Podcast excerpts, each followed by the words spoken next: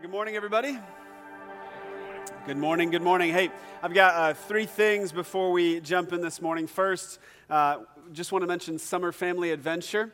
Uh, so, parents, specifically uh, parents, if you've got kiddos in Life Point Kids, this summer, uh, we know uh, that summertime is a little bit crazy and the schedules are a little bit crazy, but we're often afforded a little bit more time with our kiddos. And so uh, we want to help you just make the most of the moments uh, that you have with your kiddos this summer. And so, Summer Family Adventure, there's a uh, one pager back in LifePoint Kids uh, that hopefully you have already. If you don't, make sure you grab one of those today. But there's a map on the back of it, and there's some adventures for your kids, some activities and events for them to go through uh, during the summer, for parents, you to do that with them. All the explanations and uh, sort of instructions are on that page. There's also an activity guide that is back in LifePoint Kids, or you can use the QR code on that one pager to find that. But as those kids go through those events and they finish out the map, each week they can bring that back and they get like a treasure each week. I think one per week, so nothing gets too crazy, uh, but one per week. And also, if you do a backpack for uh, Pack the Bus, that's available all through June, by the way. If you're buying a backpack for kiddos, as we partner with United Way,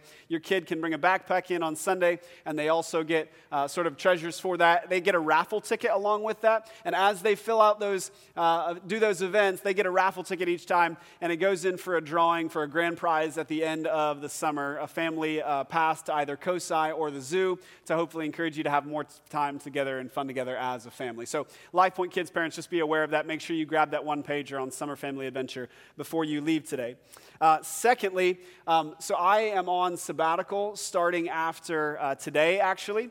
Uh, so I am super grateful. Every 10 years, every 10 years, we afford our pastors the opportunity, if you've been full time for 10 years, to go on sabbatical. So I'm at year 11, uh, year 10 and a half or 11, and I'm super grateful. I want to say a couple of things with this. One, it'll only be for a couple of months. I'll be back here uh, in August throughout the course of the summer. Uh, we've got folks coming in, uh, pastors coming in from our other campuses, uh, from some other churches. So you'll see uh, Dean, our lead pastor, will be teaching, and Adam Purcell and Paul from Marion, and leader of a missions organization. So there's there's a great lineup of teachers and pastors over uh, the summer. Uh, I will miss you, but I do want to say thank you.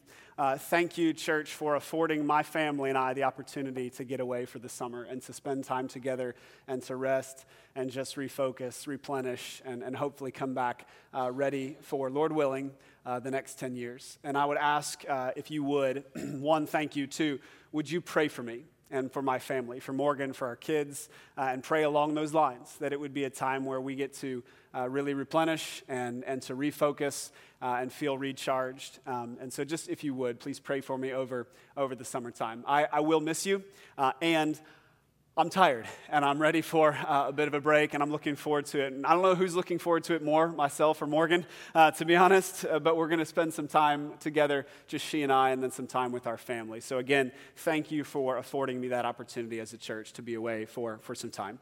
Uh, and then finally, uh, and this is the, the, more just maybe exciting ones. So I wanted to give you an update on the WOW offering. So we talked, if you weren't not here for the last few weeks, we went through our WOW missions series and uh, took up our missions offering uh, last week. It's the one time a year where we take up a public offering like that. And I told you guys, you know, the year before that offering was $202,000 that week, and we were aiming at 325 because of all that we feel like God is calling us to do over the next year. Uh, I'm going to be honest, a uh, little moment of honesty here. Midweek, I, when I emailed us and said, hey, we're at 200 and we got some ground to cover, I did not think uh, we were going to make it. I think the Lord maybe is looking at me and like, you have little faith, right? Why did you doubt? So this morning we crossed $340,000. Uh, and so thank you. Praise God. Yeah, let's praise the Lord for all he's doing there. Um, praise God thank you for everyone who prayed through that, who sacrificed for, for the sake of giving toward that. I had a little secret goal in my mind of the Delaware campus. I think last year we were in the 60s, right? 60 some thousand dollars toward that offering. I thought, Lord, if we hit 100, that would be insane. So uh, this morning, we just crossed 99 this morning. And so uh, we're right there. But I just, I want to say again, um, that's, that's crazy. In a year of economic uncertainty, uh, the fact that we have grown like that not only here, but across all campuses. I am thrilled that as we look toward the next 12 months, we do not have to pull back from any of our partnerships or what we feel like God is calling us to do, but instead we can actually increase. So thank you for your generosity in that way. Thank you for your prayers. And uh, once again, let's just praise God for all that He's doing, right, in the life of our church. All right. Well, with all that said, we're kicking off a brand new series today. So if you've got a Bible, you can turn to Ecclesiastes chapter 1 uh, from that mountaintop, right, of wow offering to Ecclesiastes, right? If you know the book of Ecclesiastes, if not, you'll understand why I'm joking about that here in a moment. The big idea of this series is this, and by the way, if you're new here, our, all the stuff will be on the screens here for you as well, the passages this morning. But the big idea is this that God offers a full life in an empty world. That God offers a full life in an empty world. And I think as we go through Ecclesiastes and through the book and through this series, you're going to see that statement become just more and more meaningful, more and more poignant. I love that big idea. And I think it summarizes very well what the overarching sort of purpose and point of the book of Ecclesiastes is to show us the emptiness of the world and our pursuit of it, but ultimately to lead us to the fullness in Christ. Ecclesiastes is an interesting book uh, to say the least. It's part of a series of books in the Bible that are called uh, the wisdom books or the wisdom literature, the Psalms, the Proverbs, the Song of Solomon. Uh, the book is written by someone called the teacher or the preacher. It's in verse 1, right? The teacher, depending on your translation. Traditionally, at least, uh, that's often been interpreted to be Solomon. And uh, I'm going to take that perspective, though that may not be true for every teacher or pastor who teaches through this series. I, I don't think it's of great significance whether you think it's just someone called the teacher, you think it's Solomon, but I'm going to teach from the perspective that I think it's Solomon.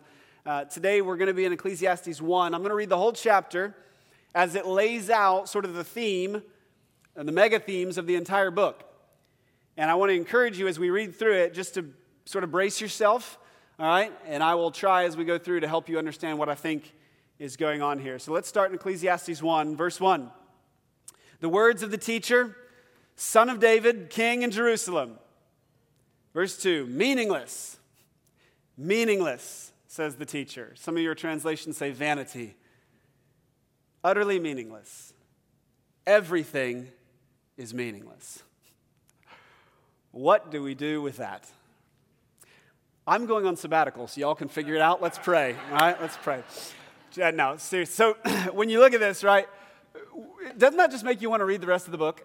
right? Verse 2 uh, everything is meaningless. So it's, it's interesting. The word, the Hebrew word for meaningless, is, I find this fascinating. It's used 39 times in the book, and it literally means vapor or breath. Breath, vapor, everything is vapor. What Solomon is doing here, what he's going to do through the whole, I think this is so key to understand. Throughout the whole book, the teacher, Solomon, is going to point out the temporary nature of the things of this life he's pointing out, he's driving it in, right? Vapor, breath, meaningless, the temporary nature of just the things between birth and the grave. He says it's all utterly meaningless. He goes on, he's just going to make his point over and over and over. Verse 3 What do people gain from all their labors at which they toil under the sun? Circle or highlight verse 3 because we're going to come back to that at the end and to that question. Another key phrase, though, there is under the sun. It's used 29 times throughout the book and under the sun means life within the bounds of this world. And again, that's so key to understanding all that Solomon is going to say and understanding the tone of the book as he's saying, look, we're looking just from cradle to grave. Not really beyond that. Life under the sun, life in this world, of this world, but nothing really beyond. And he says, What do people gain from all their labors at which they toil under the sun? And then he goes on generations come and generations go, but the earth remains forever. People live, then they die, but the earth remains. The sun rises and the sun sets and hurries back to where it rises. The wind blows to the south and turns to the north. Round and round it goes, ever returning on its course. All the streams flow into the sea, yet the sea is never full. To the place the streams come from, there they return again. Here's what he's doing, right? So, certain parts of the Bible point out the beauty of the created order the beauty of creation. The psalmist does that. The heavens declare the glories of God, the psalmist says. What Solomon's doing here, he's not pointing out the beauty of the created order. He's pointing out from his what he's watching is the monotony of the created order. He's, he's sort of digging in this man, what is the purpose of sun comes up, sun goes down. Up it comes again. Streams flow down, ocean never gets full, wind blows this way, wind blows that way. It's just this never-ending cycle and generate people come, they die as he's going to say no one remembers. What's the point of all of it? It's the question he's kind of asking. He goes on in verse 8 and says, All things are wearisome, more than one can say. The eye never has enough of seeing nor the ear its fill of hearing. I'll just pause there and say some of these things are just brilliant insights into the, the way life is sometimes. Is this not true what he just said? The eye never has enough of seeing, and the ear never has enough of hearing. It never has its fill. What he's saying is our appetites are never truly satisfied. And I think we see this true in, in this life. If you're looking for those appetites to be satisfied in this life, you just don't find it. I mean, what do we do? We go on a vacation, we see spectacular sights, we enjoy ourselves, and we go, man, I am so satisfied. I, I just, I'm good. And then you come home, and what happens? Like a couple of months later, or a couple of days later, or a couple of hours later, you're like, really need another vacation. it's never enough. You have a spectacular meal, and you step back from the table, and you're like, oh, I never want to eat again. And then what happens? The next morning you wake up and you're like, I'm kind of hungry. It's never enough. The eye never has its fill of seeing, the ear never has its fill of hearing. Verse 9, he says, What has, now he gets a little less practical and a little more philosophical. He says, What has been will be again. What has been done will be done again. There is nothing new under the sun. Is there anything of which one can say, Look, this is something new. Solomon says, No, it was here already, long ago. It was here before our time. I'll give you a simplistic uh, example of what I think the teacher is saying here, right? So, clothes and fashion, right? Just the never ending. When I was a kid, you know, my parents and my grandparents looked at what we were wearing and they're like, that's nice. I remember the first time I wore that, right? And as a kid, you're like, no, my generation's amazing. And we came up with this totally on our own. And you've never seen anything like this. And now I'm at the age where I'm like, oh man, they were right. Like it's just all sort of recycle. And listen, I don't think I don't think Solomon, I don't think the teacher is saying, hey, there's nothing, there's never any innovation in fashion or design. There's never any technological innovations that actually create change in the world. Uh, he experienced that. There were uh, technological advances in Solomon's day and the teacher's day, all throughout the course of human history. I don't think that's what he's saying. What I do think he's saying is, at a deeper level, people don't change. And the basic realities of the world don't change. I'll give you a more poignant example than clothing. I often see people today and I hear people, and to be honest, I sometimes think it. When I look at the culture around us, there's this pervasive feeling of like, man, we, we've never been here before. What's happening to society? We've, we've lost any sense of absolute truth, and people are just choosing for themselves whatever they think is right. You do you, live your truth. You define reality for yourself. That's sort of the mantras, those are the mantras of our day. And sometimes there's this feeling of that's totally new. And listen, I agree, it's, I mean, it's concerning, it's saddening to why I don't think it's societally, uh, I don't know that that can continue on. I don't think uh, that's sustainable. And I'm reminded from reading scripture, it's not a new thing. In fact, 3,000 years ago, it's this book called Judges, written sometime around 3,000 years ago, talking about a season of moral decay in Israel's history. And this is, what, this is how the last, the last verse of the book, this is how it ends. The summary of the whole, that whole episode in Israel's life. Judges 21, 25. In those days, there was no king in Israel. Everyone did what was right in his own eyes. You could replace the word king with absolute truth, and you'd basically have our culture. In those days, there was no absolute truth. Everyone did what they thought was right, what was right in their own eyes.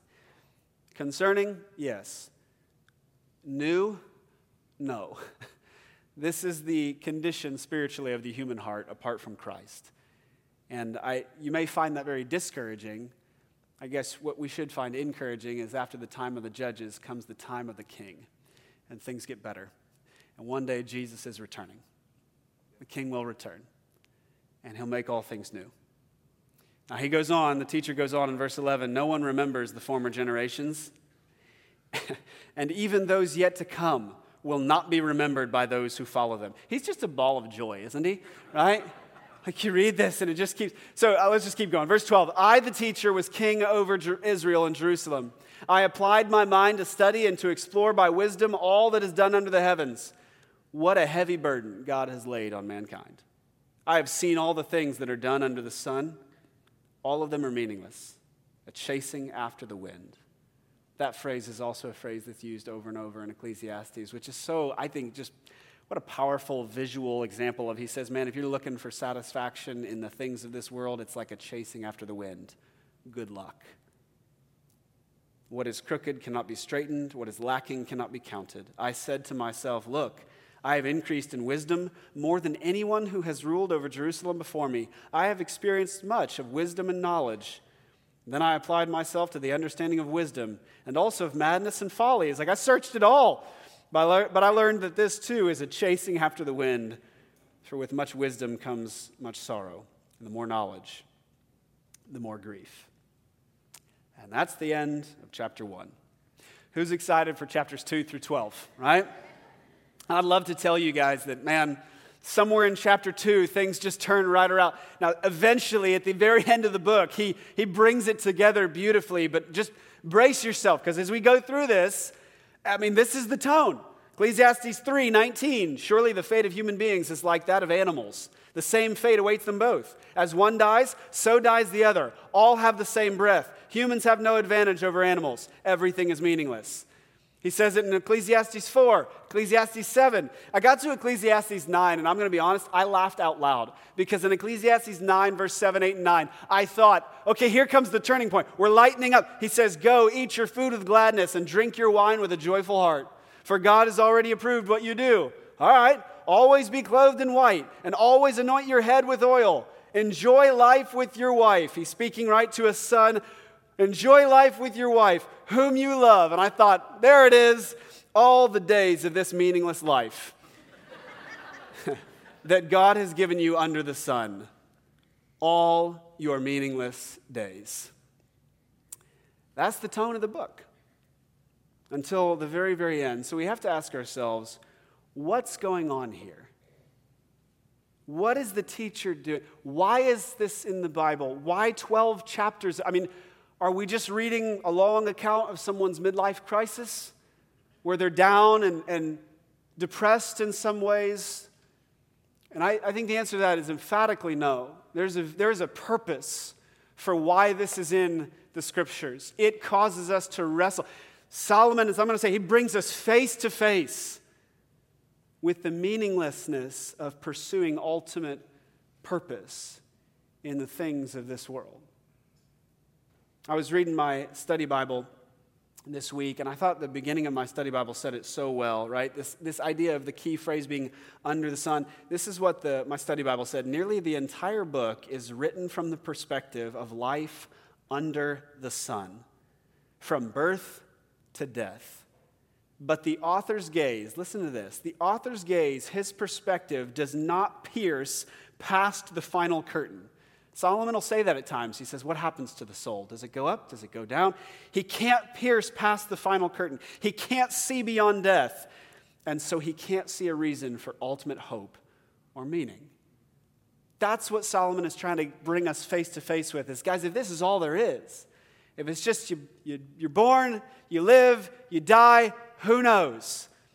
Then he says, What's the real purpose or meaning in any of it? What I find really fascinating is I've done a, a, little bit of reading, right? I enjoy apologetics, and I find it fascinating the similarities between what Solomon is saying and some of the talk of the modern secularists or atheists, sort of of our day. And, and Solomon, the teacher, is not speaking from an atheistic perspective. He says, Man, God is the creator, we live under in his world. But, but he is saying, right, well, what if there's nothing beyond? And what's fascinating is when you, when you read some of the, the words of, of, I would say, in some ways, honest atheists and, and secularists, they, they sort of say the same thing. This is all there is. I was reading an article uh, that was interviewing uh, Richard Dawkins. So, Richard Dawkins, one of the more famous atheists of our day, and the author of the article said people frequently asked, uh, ask Dawkins, Why do you bother getting up in the morning if the meaning of life boils down to such a cruel, pitiless fact that we exist merely to help replicate a string of molecules? So he's saying, what, why, why get up in the morning if all, if all we're doing is just live, replicate your DNA, reproduce, and then die? As he puts it, so this is Dawkins' response they say to me, How can you bear to be alive if everything is so cold and empty and pointless? Well, at an academic level, I think it is. But that doesn't mean you can live your life like that. That's a fascinating statement. At an academic level, I think it is. But that doesn't mean you can live your lots of questions to that. One answer, he says, is that I feel privileged to be allowed to understand why the world exists and why I exist and I want to share it with other people. Here's my translation of what he just said. Yeah, there's no ultimate meaning since there's no life beyond the grave. That is true at an academic level, but nobody can live like that. So we just have to choose to have meaning in some ways, do the things that we do. We should feel privileged that we exist and that we can understand some of how the world works, and we should want to share that with others. But I, I mean, if I'm honest, I kind of find that to be inconsistent, right? I mean, I'm glad for the honesty of, yeah, I mean, I think at an academic level that's true, but it seems a little inconsistent or incoherent to say, yes, I think that's true, but, you know, nobody can live like that. Why do we think that is? Why is it that deep down we go, no, there has to be more than this? Our purpose in life can't just be to live, reproduce, and then die. There's something in us. The scriptures would say God has set eternity in our hearts. But the author of Ecclesiastes sounds strangely similar to that. He says, right, if that's true, yeah, eat, drink, be merry, and then die. But he also forces us to be honest with ourselves and says, guys, if this is all there is, if it's just between birth and death, and in all the billions and billions of years, you and I got about 70 to 90 to live it up. And then he says, that's why he declares utterly meaningless. What's the ultimate point in all of it? And he's going to spend the next 11 chapters doing a deep dive, saying, Guys, I'm going to take you along this journey with me that I pursued. I looked for it everywhere under the sun money, power, sex, accumulation of things. I mean, uh, achievement, success, uh, uh, fame, acclamation. I built a whole kingdom. I looked for it everywhere. I didn't leave any stone unturned, Solomon's going to say. And I came up empty handed, chasing after the wind. I searched for it everywhere and I couldn't find it. So let me ask again what do we do with this? What do we do with the book of Ecclesiastes? I think what we do is we look at it in light of the entire scriptures and specifically in light of the gospel. I think Solomon does such an amazing job of disabusing us of the notion that you're going to find an ultimately satisfying answer to the purpose of your life in this world. But what that does is cause us to go, well, then what else? There's got to be more, then, right? If it's utterly meaningless and you're saying you've searched out everything, I mean, what he's doing is really getting to some of us who are going, I'm walking that road right now and I'm coming up empty. I feel like I'm chasing the wind. What, what's more? Where is it? And it's almost like Solomon asks the question, but Christ answers it. It's like the book of Ecclesiastes stirs that up and goes, So where is it? And then the rest of the scriptures are pointing us forward till finally the emphatic answer in Jesus, where Jesus says, No, there is meaning. It's found in a person the work and the life and the death and the resurrection of the Son of God. That's why I said, take note of verse 3, right? Because there's a similarity here between this question and a question that Jesus asks in Mark 8. Ecclesiastes 1 3. What do people gain from all their labors at which they toil under the sun? What does it profit a man? To gain the world, right? That's Mark 8, by the way. Mark 8. That question, strangely reminiscent of what Jesus says in Mark 8. He says, For whoever would save his life will lose it, but whoever loses his life for my sake and the gospel's will save it. For what does it profit a man to gain the whole world and forfeit his soul? Almost the same question that the teacher asks in Ecclesiastes 1 3, but note a key difference here. Similarity Solomon, Solomon's going, What does it gain us? Nothing. Not ultimately. And the similarity is Jesus says, Yeah, what does it profit a man to gain the whole world but lose his soul? Nothing. And yet the key difference is Solomon can't see past this curtain. He can't see into eternity. And so his gaze is limited. Christ speaks openly and clearly about the existence of the soul and its eternality. Jesus speaks openly about, man, you got a soul. Notice he said that. Is, he didn't just say under the sun. He said, What does it profit you to gain the world but lose your soul?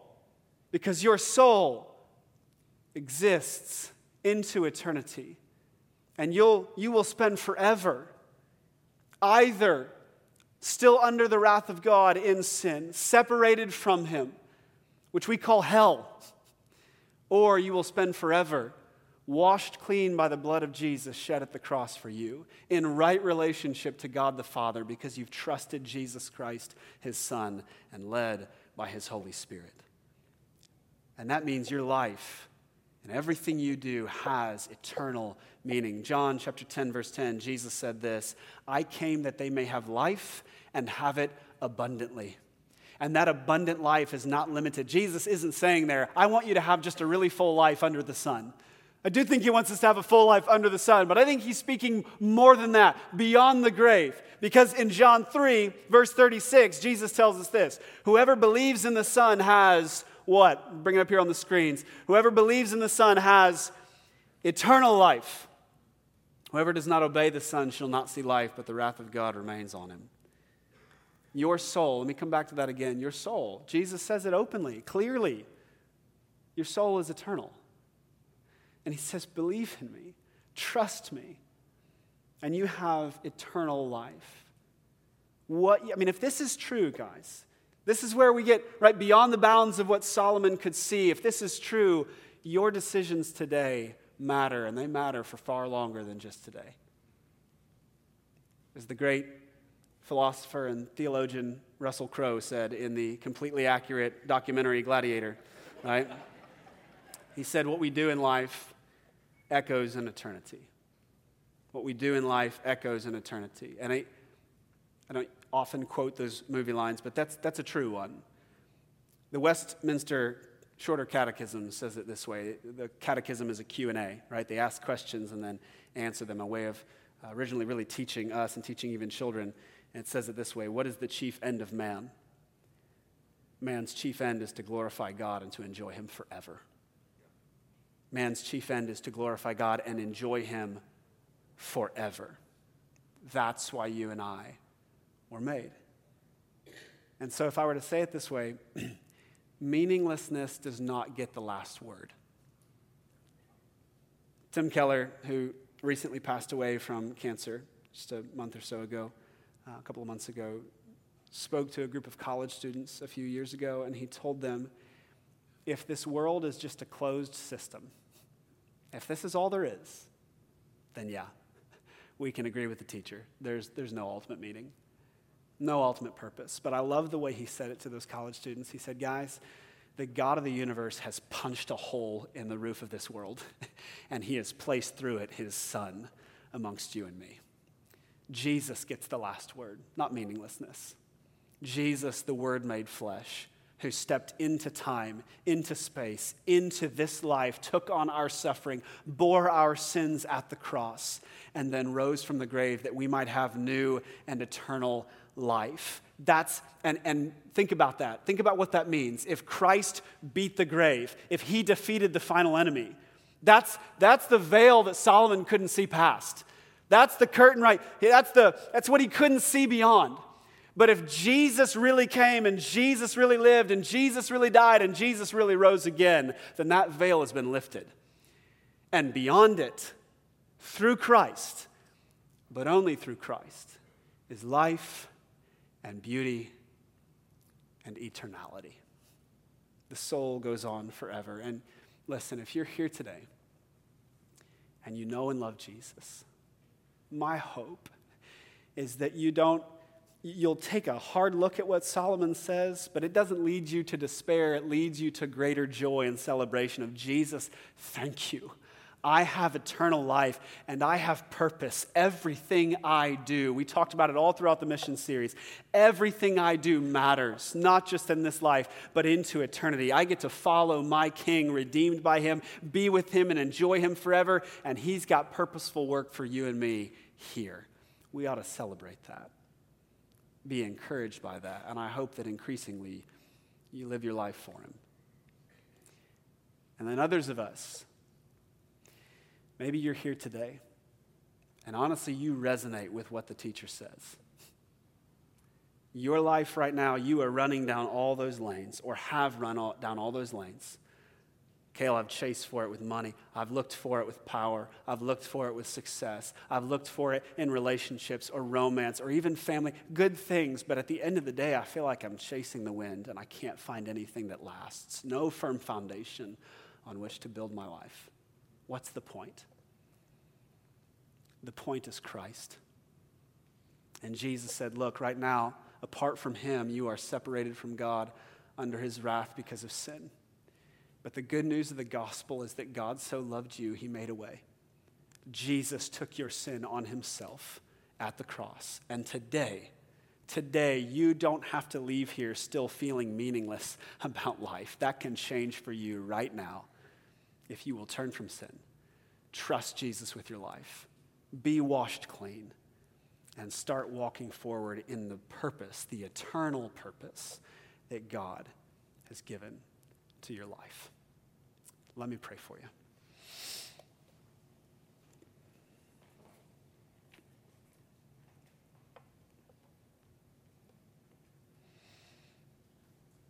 Father, there are some right now who are living out what Solomon is talking about.